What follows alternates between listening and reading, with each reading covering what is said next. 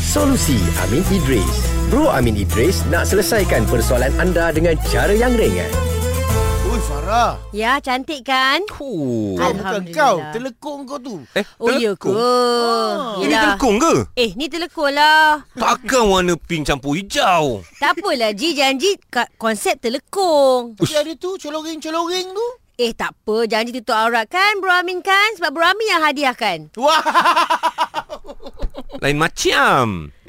Lama lah tak dengar Farah. Cik. Patutlah hadiahkan telekung. Ah, Terima Ah. kasih, Bro Warna apa? Amin. Warna hijau, kuning, celoring-celoring. ah, Tak apalah hadiah telekong Tak perlu register Okay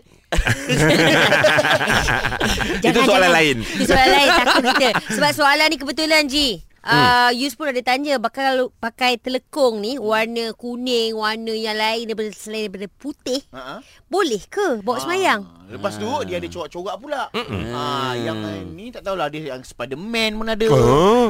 Untuk budak. Corak lah corak Ah. Elsa ada Elsa kan? ada. Frozen macam-macam Ah. Okey dia gini Mula kita kena faham dulu Konsep aurat dulu Ah. Okey Dalam kitab Al-Majmu' Karangan Imam Nawawi Seorang tokoh besar dalam mazhab syafi'i Dia kata Menutup aurat dalam solat adalah wajib dengan ijma' sama ada solat di hadapan orang ramai ataupun solat bersendirian. Hmm. Itu clear. Okey.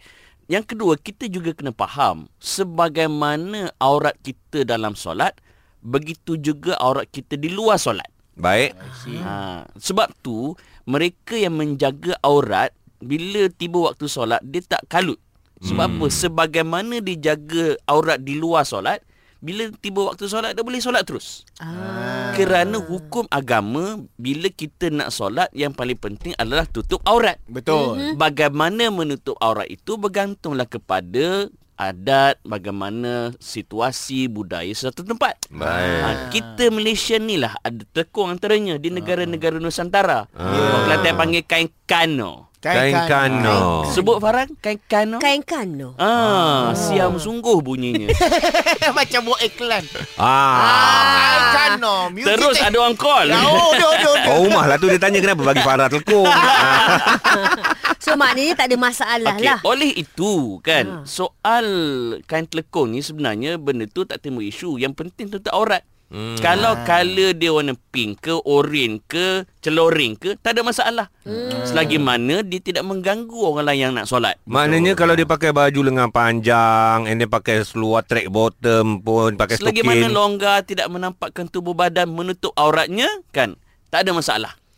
Maknanya boleh lah Kalau Farah pakai baju kurung saja Boleh kepada boleh. pendengar jangan kita jadikan alasan tak ada telekung untuk tak solat. Kalau pakaian tu sempurna tutup auratnya boleh terus menunaikan solat. Nampak tak betapa cantiknya agama kita. Alhamdulillah. Ah. Terima kasih sekali lagi untuk Sama-sama, telekung ni, Farah. Bro Amin. Ah, maknanya kita lelaki je ah, Jangan ada alasan tak solat Kalau pasal Yelah. tak ada telekong Ah, betul betul betul betul Dah betul. betul, betul. kenapa? Tak bawa lah telekung. Solusi Amin Idris dibawakan oleh Telekong Siti Khadijah. Dapatkan produk Siti Khadijah hari ini. Selesa luaran, tenang dalaman. Kunjungi butik SK atau layari sitikhadijah.com.